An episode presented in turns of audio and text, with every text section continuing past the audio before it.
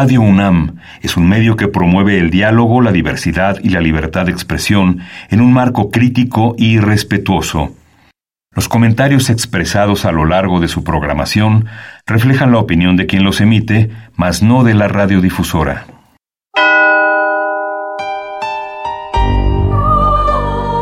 Abrazados por la luna para morar en la oscuridad y explorar los misterios al interior de cada uno de nosotros.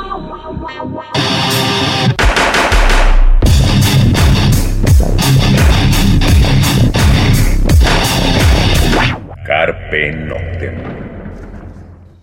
Hola, ¿qué tal? Muy buena luna. Sean ustedes bienvenidos a Carpe Noctem, noche de jueves, madrugada de viernes, y pues acá andamos.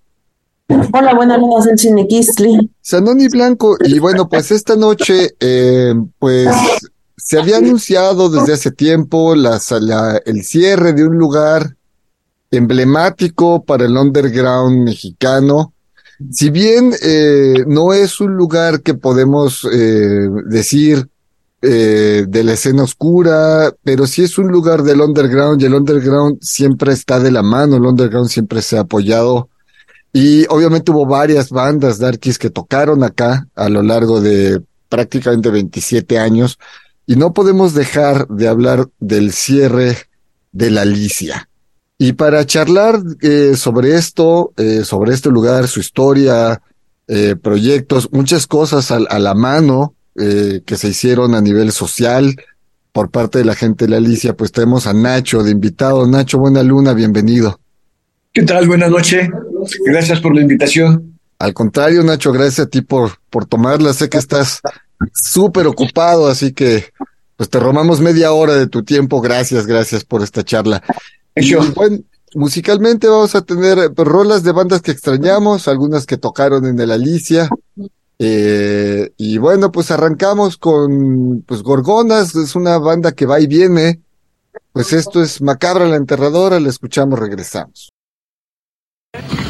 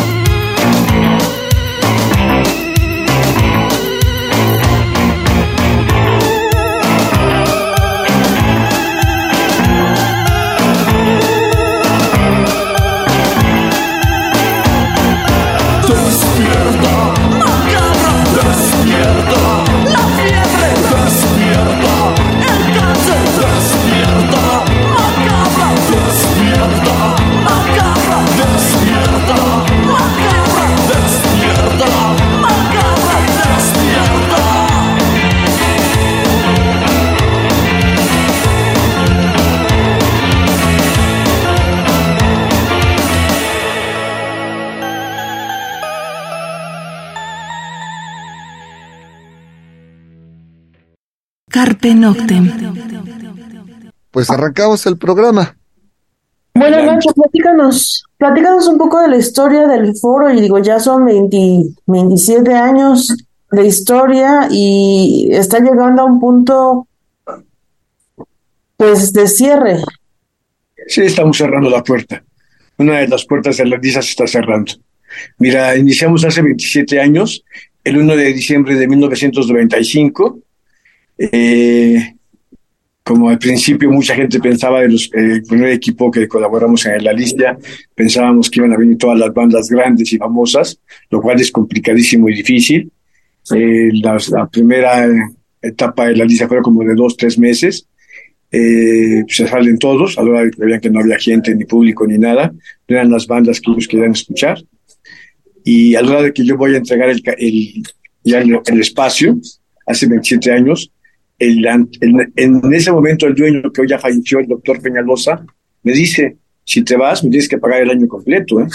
Me debes tres meses, pero si te vas, me tienes que pagar todo el año, ya que hay una cláusula y el fiador es, es una casa que creo que es de tu mamá, me cobraría con ella el año. Iría y perdería mi dinero. Era buen tipo el doctor, era rudo, pero era buen tipo. Y me dijo, pues quédate, de todos modos te tienes que quedar, tienes que pagarme el año ya me quedé, eh, comenzamos a buscar bandas que eh, en ese momento nosotros manejábamos una historia de que teníamos dos lagartijas, una, dos conejos, perdón. Esa es una historia que le roba a Carlos Castaneda. Teníamos dos conejos, a uno lo mandábamos a escuchar la música que había en la Ciudad de México, en el subterráneo, y a otro conejo lo mandábamos a que nos platicara qué era lo que veía con los jóvenes y el conejo que iba a ver a los jóvenes, no sé, que hay un nuevo sujeto en la ciudad, chavitos eh, que se pintaban los cabellos, que eran de, de todos los tipos de colores, traían eh, tatús, traían eh, piercing, traían ropas guangas, eh, eh, gorritas, mochilitas, otro tipo de calzado, y hablaban diferente. Y las chicas igual, ¿no? Chicas como, como no, todas elegantes, algunas con muy, muy, muy rockabilly, unas muy darkies, eh, una estética nueva en la ciudad. Y el otro, y el otro conejo nos platicaba que había un montón de bandas nuevas, bandas de surf, de dark, de ska, de punk, de hardcore, de garage, de rockabilly, de hip hop, eh, diferentes tipos de metales, eh, que también había, y la, y la banda eh, que ya tenía tiempo pero que no había entrado al circuito comercial grande, que eran como los rupestres, los buceros y los regueseros. Entonces con ellos comenzamos a trabajar, todas esas, esas bandas, con las bandas de, de de Dark me acuerdo que los primeros años eh, hacíamos muchos pequeños de Dark, mucho, mucho Dark, ¿eh? ya cuando sale Dala X, pues digo, ¿para qué nos peleamos por las bandas? El Armando es muy buena onda, es muy buen amigo, que ya no vuelva a ser dark, ya tú haz el rollo dark. Y, y él comienza a trabajar toda la escena oscura. Pero eh, al principio teníamos muchas bandas dark, muchas, ¿eh? teníamos así, casi todas tocaban aquí. Pues no había más espacios. El Alicia salió en un momento muy crucial, donde no había muchos lugares. Y lo único que apareció fue como el Alicia, aquí en la Roma.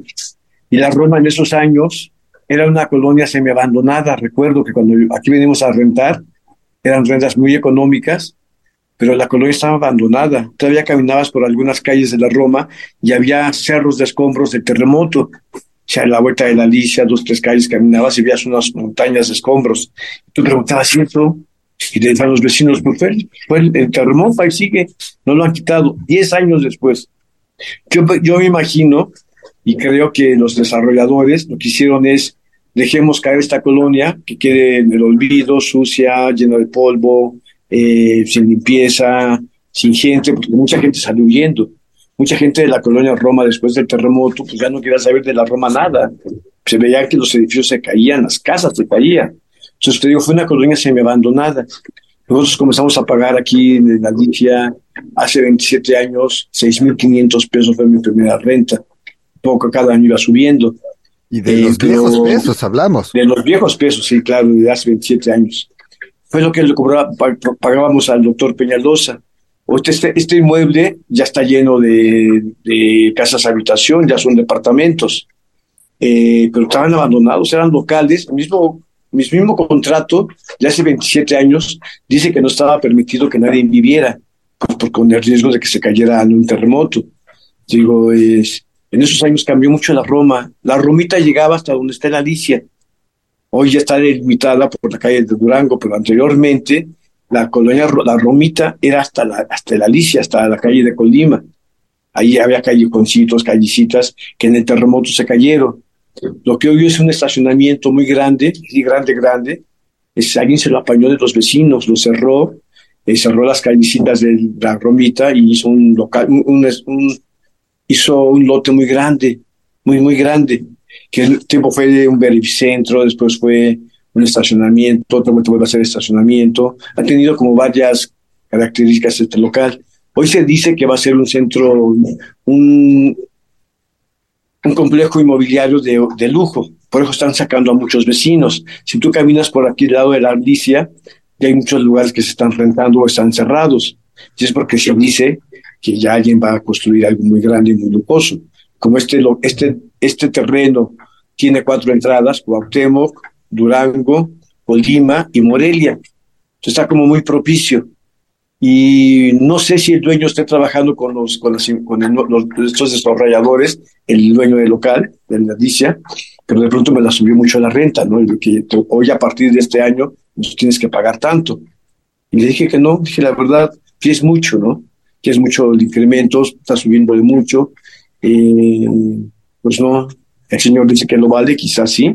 Nosotros tenemos que irnos, que ya terminamos nuestro ciclo de la Dicia la verdad es que independientemente de, digo, vamos a platicar un poco de historia de la Alicia como lugar, es un lugar emblemático en la Roma, es un lugar emblemático en la Ciudad de México, eh, como alguna vez platicábamos con Gustavo del Bizarro, cuando también estaba que si cerraba, si no cerraba, pues no imaginamos esa esquina de, de, de Alba, de Yucatán, eh, sin el Bizarro, pues la verdad es que digo, hoy ya cierra, cierra la Alicia, ya van a pintar el, el, gato, de, lo van a tapar con otra pintura. Ya está tapado, ya no hay nada de la Alicia, ya todo está negro.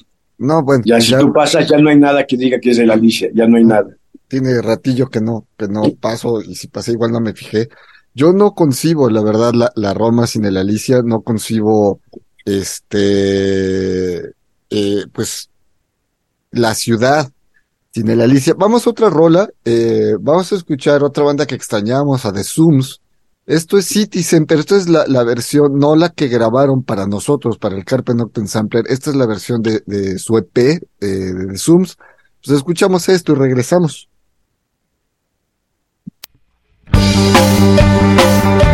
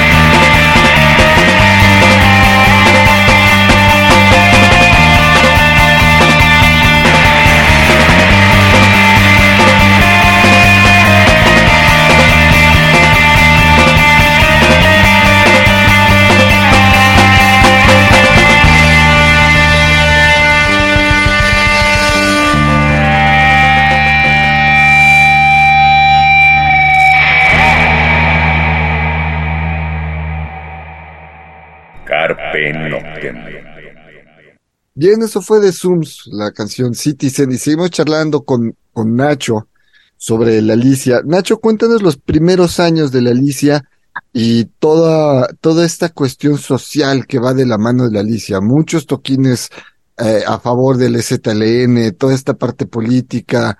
El Alicia es un, es un baluarte, es un pilar para este tipo de, de, de, de movimientos. Mira, nosotros nunca nos consideramos bar Nunca me consideré un antro, jamás. Desde que se inició la Alicia, la idea era hacerlo como un laboratorio, un laboratorio de culturas subterráneas, de lo nuevo que estaba sucediendo. Y para hacer un bar lo hubiéramos hecho de otra manera, no más, más fifi, más bonito, más lujoso, más cómodo. Pero no queríamos eso. Queríamos un lugar para el barrio, para la banda.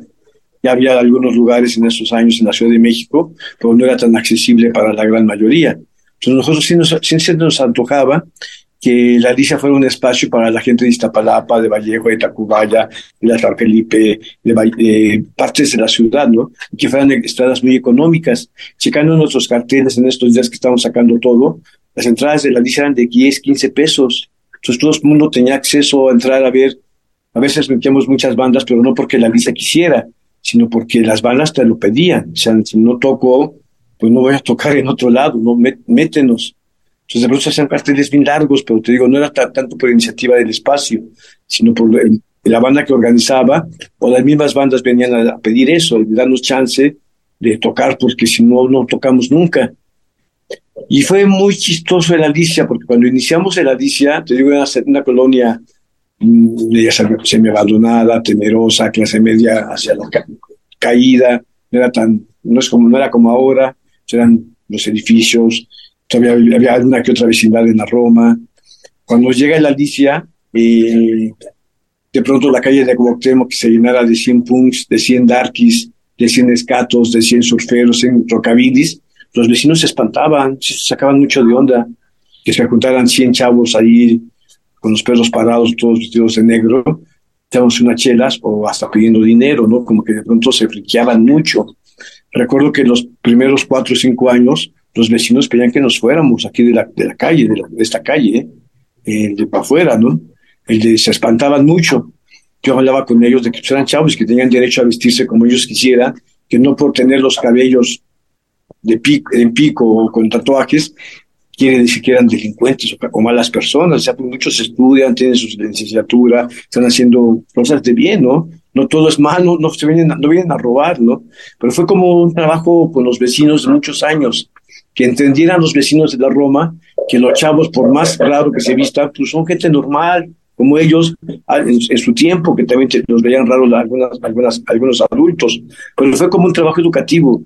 eh, tanto para los vecinos como para nuestro público. Nuestro público todavía era medio salvaje cuando venía 96, 97. Eran banda que todavía estaba acostumbrado al portazo. O sea, era como medio educar al público. El paro que se junte, que era muy económico, pues es para las bandas. Ahí sacamos carteles. Era como hacerlos entender que, que no era necesario el portazo, que se cooperaran para que la banda las bandas siguieran tocando, ¿no? que era parte de su trabajo y para poder grabar y tener buen equipo. Pero fue mucho tiempo trabajar con las bandas, con cartelitos en la calle, opera, no, eh, no pidas entrar gratis, no te orines, no pintes las calles, porque teníamos un trato con los vecinos de todo Cuauhtémoc, de, la Alicia al metro. Grafiti que aparecía, grafiti que íbamos y borrábamos nosotros. Fueron años muy pesados, los diez primeros años de la Alicia. Yo era como hacer entender a la sociedad mexicana y a la de la Roma que había un nuevo sujeto social, nuevos, nuevas músicas, nuevos, nuevos jóvenes, tanto chicas como chicos, que tenían derecho a la diversión, a reunirse y a pasarla bien, ¿no? Que no eran delincuentes. No los veían bien a los nuevos chavos. Acuérdate cuando hasta habían a los escatos algunas bandas ya de rock ya más rucas, los veían mal, ¿no? Hablaban mal, les pegaban, los corrían, que eran escatos. Fue mucho trabajo, créemelo, pero en parte fue divertido porque eso era la lisa, en parte era un laboratorio, te vuelvo a repetir, a, la par de hacer conciertos, hacíamos expos de tatuajes. Recuerdo cuando aquí venían los de Hermafilia, eh, Piraña, Chanoc, eh, toda esta pandilla que estaba en Dermafilia alrededor de ellos, hacíamos nuestras expos de, de tatú, de tatuadores, poníamos unas mesas, unas lámparas, venían a tatuar. Hoy ya ha crecido mucho todo eso, ¿no? Ya hay expo, expos, ya en, sedes grandes con el mismo concepto, pero aquí hicimos las primeras eh, expos de tatuajes con los de con la banda de tatuadores, con el Trasher y con el Alicia. Lo mismo nos pasó con ventas de discos de acetato. Hacíamos nuestros intercambios y ventas de acetatos. Venía la gente, cambiaba y poníamos una, una tornamesa y la gente lo escuchaba. De ahí sacábamos el concepto de los DJs, Recuerdo que en nuestros carteles, si tú checas, hay DJs bien raros, inventados, que no existían. Era para que alguien, alguien viniera y pusiera discos. Eso era como muy divertido porque a veces con los alisos que sacamos todos, sacamos los discos que me había traído de la casa y me decían, ¿por qué traías tantos discos y, no, y tornamesas? Y dije, pues porque antes pues, poníamos discos. Era como inventábamos un DJ según el concepto, según el, el, el, concepto del concierto, el género, si era ska, pues inventábamos un nombre, no sé, Oscar Tramor, que es el seudónimo de Manu Chao, el seudónimo de Gurusa, eh, Flavio de los Cadillacs, inventábamos algunos así. En el rollo eh, punk inventábamos un DJ eh, Stromer, y pues era más, más bien poníamos los discos. Lo mismo pasó con, con el graffiti. De pronto el graffiti en la Ciudad de México, no sé qué pasó, que algunas eh, algunas culturas identitarias se juntaron en el Alicia. El graffiti fue lo mismo. Yo, yo, vengo, yo trabajaba en el Toreo de Cuatro Caminos. Ahí conocí a un grafitero gringo que era Ben Frank, mis amigo de él. Y cuando iniciamos el Alicia, le pedimos que viniera a grafitear la, la, fachada y algunas cosas de la Alicia. Entonces recuerdo que cuando el, Ben Frank estaba pintando la fachada de con Alicia, los chavitos que querían ser grafiteros, que ya sabían, se venían, se quedaban ahí horas viéndolo cómo pintaban, se sentaban a verlo con el gran maestro. Ya después acababa el Ben Frank y acabó y se volvió, a, se fue, se fue a Los Ángeles y los chavitos seguían viniendo a ver esa pieza del Ben, qué es lo que había hecho y cómo había trabajado con estrellas y todo tipo de cosas. Ahí nace un poquito el movimiento grafitero. Yo recuerdo que cuando estaba en el metro veía a la gente que estaba, los, algunos tipos grafiteros estaban buscados por el metro con, con, con eh, recompensas, los veía y eran gente que venía a la Alicia, eran los diferentes crews los crews que se juntaban en la Ciudad de México venían a la Alicia y pintaban, pero el, trato con los dueños, de, con los vecinos era, pues, grafite que aparece, te firma que aparece, pues vienes y, pintas.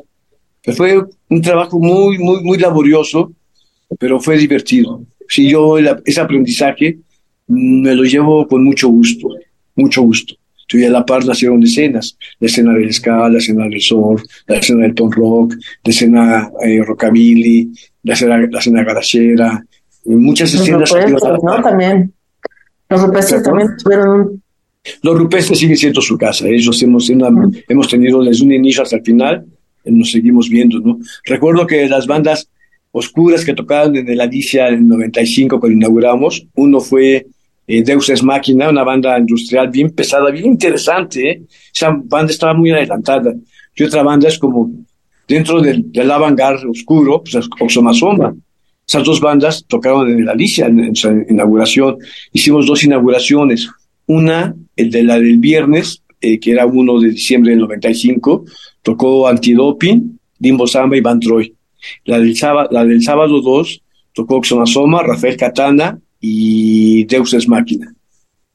Sí, eran, sí, eran épocas. Yo veo, veo los demos de esos años de las bandas, todavía están, aquí los tenemos, y me maravillo, ¿eh? Lo que, lo que había.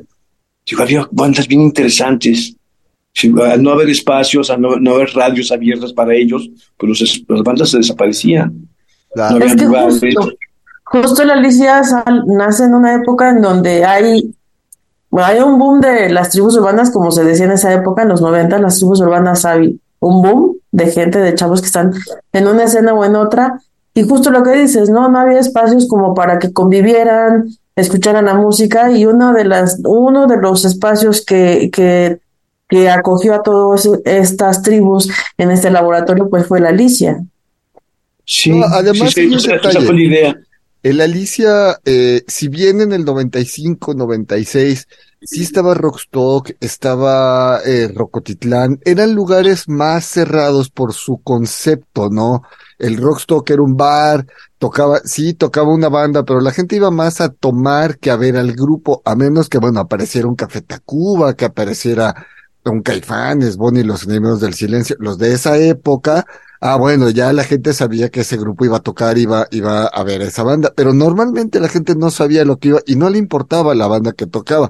Apareció la Diabla, apareció, sin embargo, el Alicia, yo creo que toma un poco en ese sentido el concepto o el origen de Rocotitlán.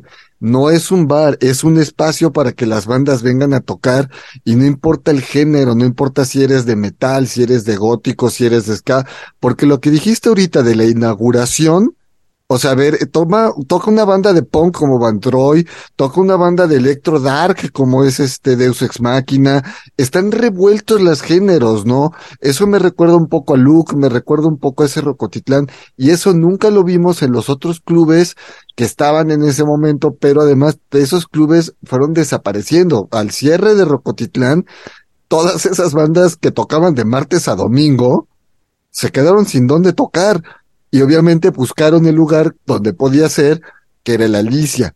Y este, sí, y que no le importaba pues lo que tocabas, porque incluso en los 2000 hablamos dos, y, no, y, no, es hablar mal de los lugares, pero el Tokyo Pub o este, el que estaba enfrente del Bizarro, que se me va el nombre, o sea, el clan te decía, quisimos regresar en este lugar y nos dijeron que no, que pues una banda como nosotros no tocábamos aquí. Y ya estamos hablando del 2010. Se fueron a tocar. el clan, ¿no? Que era el clan. Claro. Y, y, se fueron a tocar el R y R y lo reventaron, ¿no? Entonces estaba atascado de gente, gente afuera, y después los de este lugar, este, pues como que los querían buscar y el clan dijo, no, pues ahora sí ya no, ¿verdad? Cosa que la Alicia nunca le dijo eso a las bandas. La Alicia le decía, ok, hay un calendario, hay una lista de espera, te doy tu fecha y vente, ¿no? Obviamente, como tú dices, empezaron a abrir, eh, empezaron los lugares de nicho, como fue el Dada, como fue, este, no sé, Casarrasta, etcétera. Y dices, bueno, ok, ya empiezan los nichos, empiezan las bandas a abrir sus propios espacios con sus propias identidades. Y bueno, esa es otra historia. Vamos a otra rola, vamos a escuchar una banda que estoy seguro que tocó en el Alicia alguna vez, que es Maldoror. Eh, vamos a escuchar Señales a la Cruz y regresamos para seguir charlando con Nacho sobre, sobre este eh, pues emblemático lugar que se nos va.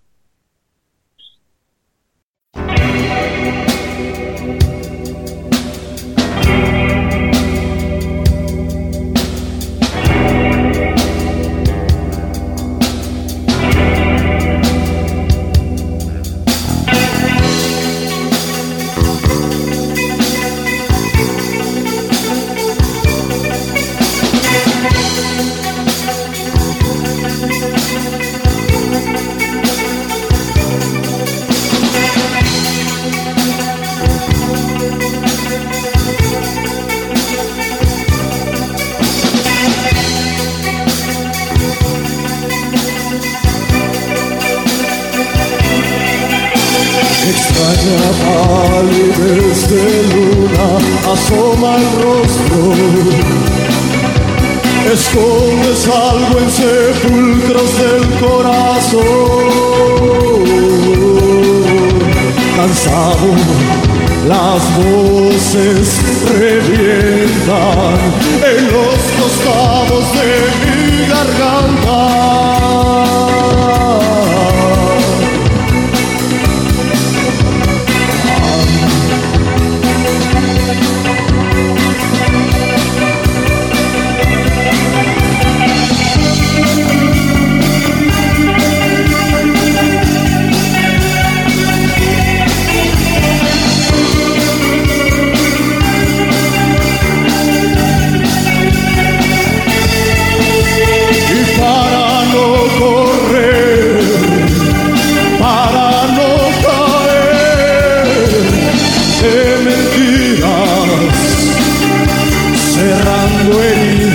señales a la cruz, señales a la cruz, señales a la cruz, señales a la cruz.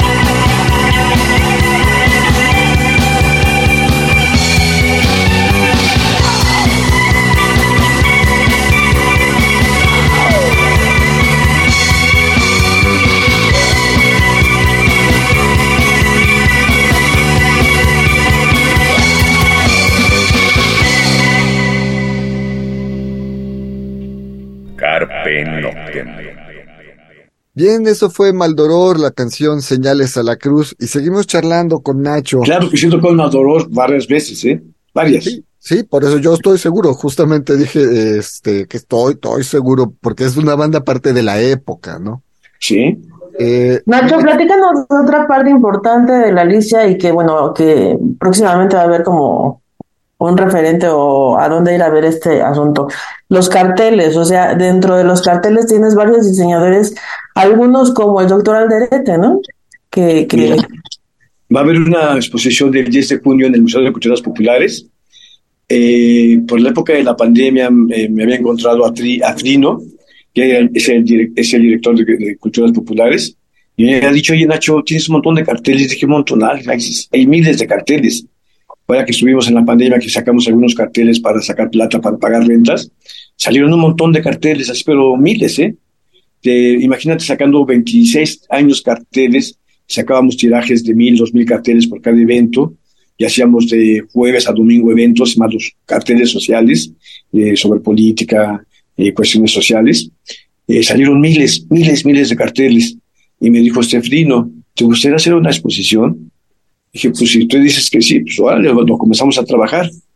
Pero pasó el tiempo, la pandemia siguió, se nos olvidó, y hace como dos meses me volví a encontrar a Frino y me dijo, oye Nacho, ¿y ¿tienes ganas de hacer la exposición? Dije, cuando tú me digas. Dijo, hagámoslo ya. Entonces empezamos a sacar todos los carteles y dentro de los carteles pues está eh, Andrés, Andrés Mario eh, Ramírez Cuevas, que es el diseñador de la Alicia, pero a la par está el doctor Alderete, Chema Escándal, Benjamín Estrada, eh, el Pachiclón, algunos de, de Vicente Van Rock, otros de La Mascatesta, de este Dani, muchos diseñadores, muchos, así que de pronto soy son los rockstar del, del diseño, ¿no? Alderete, Magallanes, el mismo Andrés, el Chema, el Benjamín, todos ellos hoy son los rockstar del diseño, les como juvenil subterráneo. Y pues, salieron un montón de carteles. Eso va a ser el 10 de junio, van como 150 carteles. También les llevamos nuestras camisetas anuales, les llevamos volantes, eh, tazas, bolsas, libros, un libro de la Alicia, se les pasaron dos documentales de la Alicia. Eh, vamos a regalar discos que, se nos, que hemos tenido ahí guardados. de, de grabación de la Propagandas. Alicia. ¿sí? Stickers, vamos a regalar muchas, muchas cositas, muchos, pues, entre cosas que se habían quedado, ¿para qué, ¿para qué las llevamos a una bodega? Mejor vamos a regalarlas.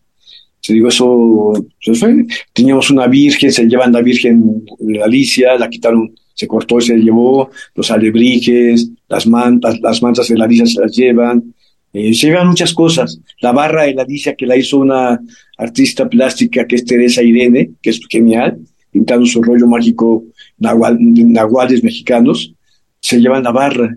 Entonces ahí vas, vas, a, vas a ver la Alicia en el Museo de Culturas Populares. Porque ¿Cuánto tiempo va a estar la exposición? ¿Tienes idea? Sí, creo que desde junio a septiembre, es un montón de tiempo. Ok, güey. muy Sí, yo me quedé asombrado. El Museo Nacional de Culturas Populares, allá en Coyoacán, ¿no? En Coyacán, en, Miguel, en Hidalgo, 289. Sí, porque aparte la Alicia tuvo estos carteles, vamos, ahora que se hicieron estos conciertos de despedida, eh, que muchas bandas iban y tocaban, la gente iba sobre los carteles, o sea, yo recuerdo que pegaban los carteles en la, en, en los muros y antes de que empezara el evento, pues había, no sé, 40 carteles pegados. Terminaba el evento y había siete y esos porque eran los más altos y ya la gente no los Sí, sí, sí. Pero este año fue lo que hicimos a partir de, no sé, eh, cuando ya decidimos ya irnos, como que ya, ya, ya, ya, ya nos íbamos, que fue como por el mes de octubre, comenzamos a llenar las paredes de la Alicia donde están los grafitis de carteles. Pues había como 100, 150 carteles. Eh, al final, del- al final del concierto, pues la gente comenzaba a llevárselos. Eso fue- era, era cada todos los días. Pegábamos carteles y la gente iba por- a llevarse carteles. Así pues, vamos a, vamos a mostrarlos y los que se puedan regalar, pues que se regalen, ya. ¿Para qué los queremos?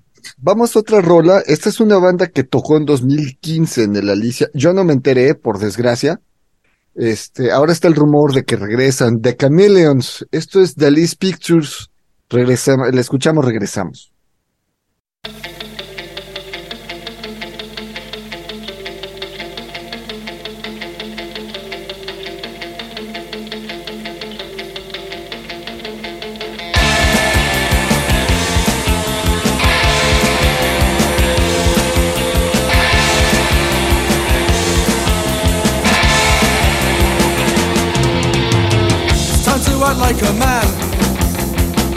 It isn't part of my plan to die in some foreign land. Just like the razor in Dali's picture, well, there won't be any blood on my hands.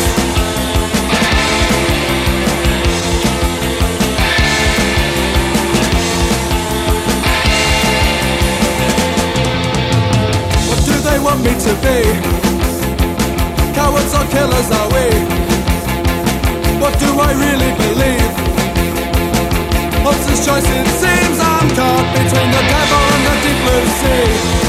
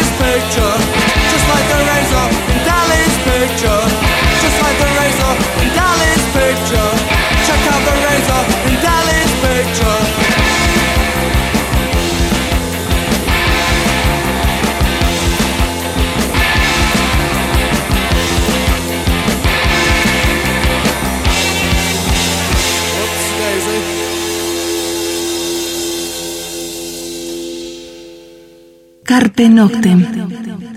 Bien, eso fue de Chameleons desde Inglaterra. Tocaron más bien como Desde Inglaterra.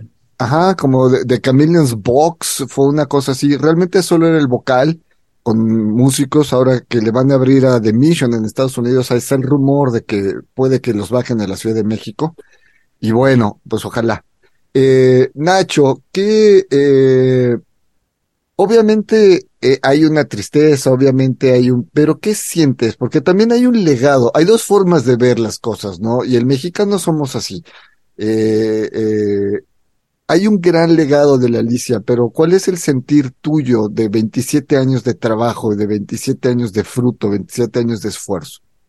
Mira, en la época de la pandemia, cuando regresamos en la pandemia, los vecinos ya grandes de la vieja guardia de la calle, de la manzana, muchos fallecieron. Yo de pronto el señor de la estética, el señor de los dulces, el señor de la lotería, el señor de los periódicos, el de la papelería, eh, muchos fallecieron. Entonces yo me acuerdo que yo sí, nosotros cerramos una semana, una semana antes de que se hiciera ya como obligatorio, nosotros cerramos como por el día 11 de, de marzo, eh, la Alicia, y ya como el cierre fue como el 19 por ahí, oficial. Yo decía a los vecinos, no, es una pandemia, cuidado, cuídense. Me decía, Nacho, pues tenemos que sacar lana para la jubilación, eh, voy a trabajar este, este con mucho cuidado, pero pues tenemos que sacar una lana porque ya me pienso jubilar, ya me pienso ir. Ya nada más este empujoncito de este año y ya me voy. Yo les decía, tengan cuidado porque pues, está, es una pandemia, no es un juego. Fallecieron como nueve, diez vecinos. Entonces yo recuerdo que me, ellos me decían eso, ¿no? Yo quiero juntar mi dinero para poderme ir y estar cómodo.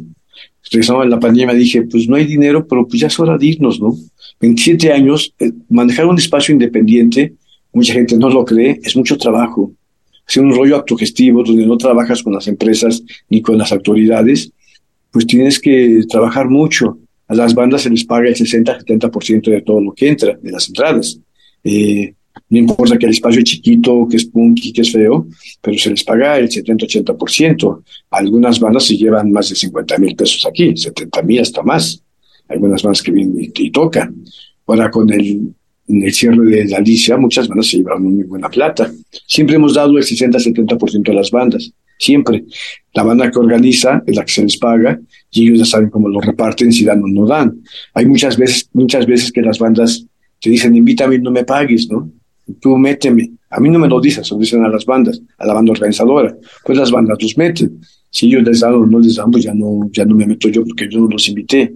Vienen a tocar porque ellos, eh, por iniciativa de esas bandas, pero siempre se les ha pagado. Entonces yo decía, "¿Tien- ¿vale la pena trabajar de lunes a lunes? Si tú te das cuenta, el último mensaje en las redes de la Alicia es como a las 2, 3 de la mañana. Y el primero es como a las siete y media, 8. Está el primer mensaje.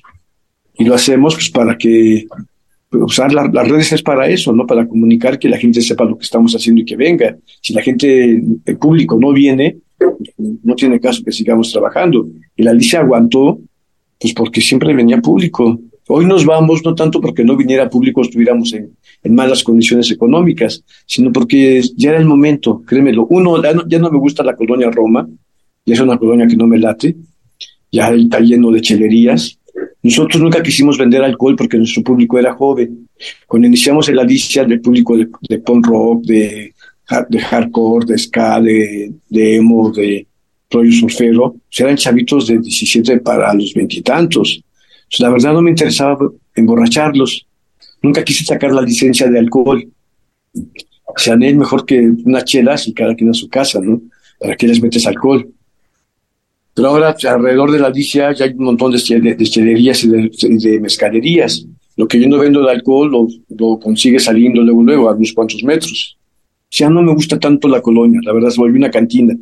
No estoy en contra del alcohol, no estoy en contra de las cantinas, pero ya no me gusta, ya no me late. Donde hay alcohol si- siempre llega la, la, la maña, no la mafia, a querer vender otras cosas. Entonces tienes que tener mucho cuidado, ver quién viene del del raro a la Alicia, quién está hablando con el público, quién está ofreciendo pedirles que se retire. Es como que ya no me gustaba mucho la colonia, de verdad. Ya son 27 años medio como de cansancio. Digo, no sé. Y de pronto cambió mucho, la- las escenas cambiaron mucho, mucho. Las escenas de hace 26, 25 años para, no sé, hasta los, hace 15 años, trabajaban muy bien los eventos. Sacar un cartel, las bandas se emocionaban ver un cartel con su nombre. Te pedían que sacaras carteles, te pedían ellos una parte de para ir a pegar a- por su barrio, por sus escuelas, con su familia. Y ellos te decían, "Pues es la primera vez que veo, a mi banda en un cartel o un volante. Eh, de hace, no sé, ocho años para acá, las bandas ya no les interesa eso. Más bien ellos se mueven por las redes. Suben una vez eh, la invitación al concierto y creen que eso es el trabajo. Las escenas han bajado mucho por eso. Si tú te das cuenta, los nuevos lugares son escenas de 80, 100 gentes. Que hace veintitantos años tener 80, 100 gentes era como algo que está pasando que no viene público, no era preocupante.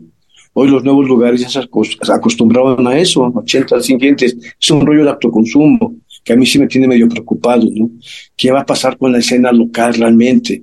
Hay muchos conciertos grandes, cada semana hay dos, tres conciertos de bandas muy importantes del mainstream y, y un montón de eventos, ¿no? Porque tú ves la agenda y ahora sí es, es, es impresionante ver una agenda en la Ciudad de México.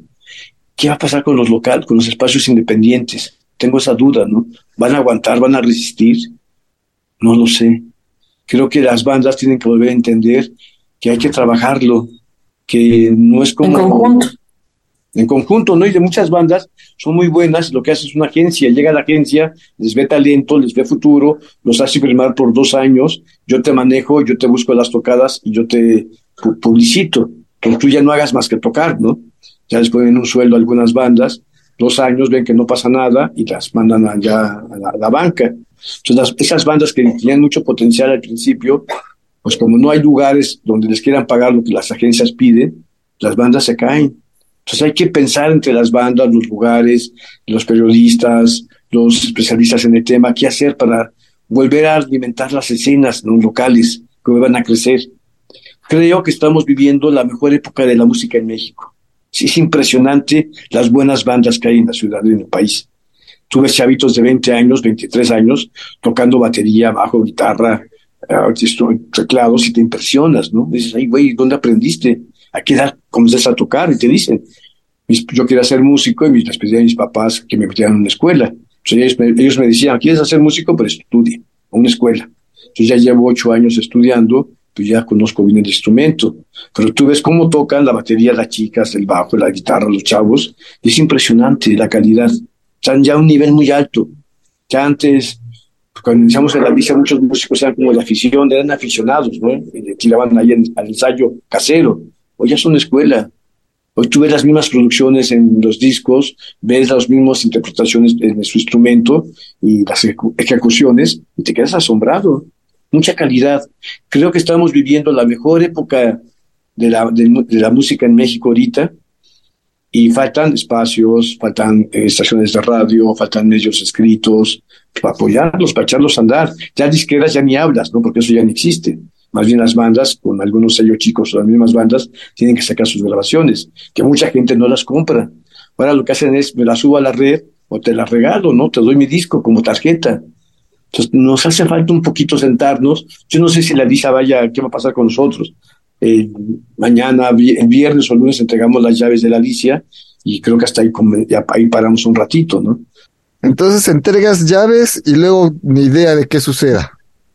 Mira, yo creo que ahorita estamos vaciando la oficina de la Alicia, eh, que acabó siendo una bodega. En un principio era mi, oficina, eh, pero como fue, comenzamos a editar discos como por 97, 98, no había un lugar donde guardarlos. Comenzamos a guardar discos, carteles. Soy un buen, no sé, buscador de libros. He comprado libros por veintitantos años. Aquí tenía una, una bodega grande de libros, de mu- mucha música y muchas muchos demos y muchas grabaciones de bandas de esos años cuando comenzó el Alicia. Eh, hay demos en cintas, hay demos en, en discos quemados de CD, eh, y, este- y hay grabaciones que habíamos hecho aquí nosotros en vivo.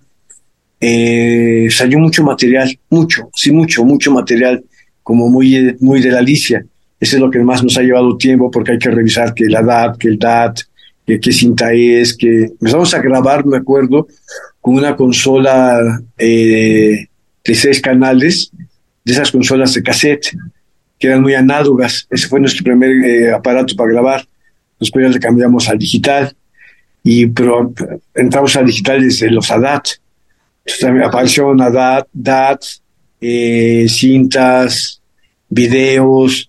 Pues hay, pues hay que clasificarlo, hay que guardarlo. Yo creo que eso lo, lo acabamos de terminar ahorita. Eh, la mudanza viene quizás mañana o el próximo lunes, eh, ya para llevarlos todos a, la- una bodega. Eh, las llaves las entrego al dueño el lunes y pues ahí se acabó. No sabemos qué va a seguir. Cerramos puerta. No sé si dentro de la lista hay varias puertas, entradas y salidas, pero eso lo vamos a descubrir con el tiempo. Ahorita lo que tenemos es de, pues nos vamos, nos vamos entre lunes y martes, entrego llaves. Y se va a extrañar a la Alicia, insisto, a lo mejor es un, es un pilar para la escena underground, es un pilar para la Ciudad de México y va a ser una nueva Ciudad de México sin el Alicia. Para muchas bandas, para mucha gente, no solo para los que trabajan en el Alicia, sino para los que tenían mucho que decir. Nacho, eh, pues como tú dices, quién sabe qué va a pasar con, con en un futuro. Eh, pues muchas gracias por 27 años, muchas gracias por mantener un, un lugar, porque es, No, gracias a ustedes, gracias al público. Si no hubiera habido público y bandas, medios, el Alicia no hubiera durado, ¿no? Es un, es un colectivo, es un trabajo en común. y digo, dijiste al principio, cuando abrimos hace 27 años buscábamos las bandas grandes, no vinieron, pero muchas bandas que se hicieron en el Alicia se hicieron muy grandes. Hablamos de un Austin TV, hablamos de un Panteón Rococó, hablamos de, de, de- hay, hay muchas bandas que salieron de la Alicia que ustedes las vieron nacer y que se hicieron muy grandes en sus géneros, la Nana Pancha, Salón Victoria, este, Los Con Pascual. Acapulco, o sea, hay muchas bandas que se hicieron grandes en sus respectivos géneros y eso es gracias a la Alicia, Nacho, Y gracias a las bandas que fueron muy constantes. ¿no? Pues Nacho, muchas gracias por esta charla, gracias por, por esta, este, esta entrevista. Pues nos seguiremos viendo, nos vemos el 10 de junio ahí en el Museo de Culturas Populares, Nos vemos el 10 de junio. ¿no? Muchas gracias, eh, muy, muchas gracias y un gusto conocerlos. Vale, pues, pues, Gracias al público, gracias a, los- a- a todos los escuchas. no, al contrario. Pues nos vamos, Elsin, por acá anduvimos. Buena luna, Celsin Mikisli. Sanoni Blanco y nos escuchamos la próxima semana. Mientras tanto, cuídense donde quiera que estén. Buenas noches. Buenas noches, Nacho. Muchísimas gracias, Muchísimas Nacho. Te mando un gracias. abrazote muy, muy Gracias. fuerte y nos vemos prontito. Cuídate. Bye. Dios. Carpe Noctem.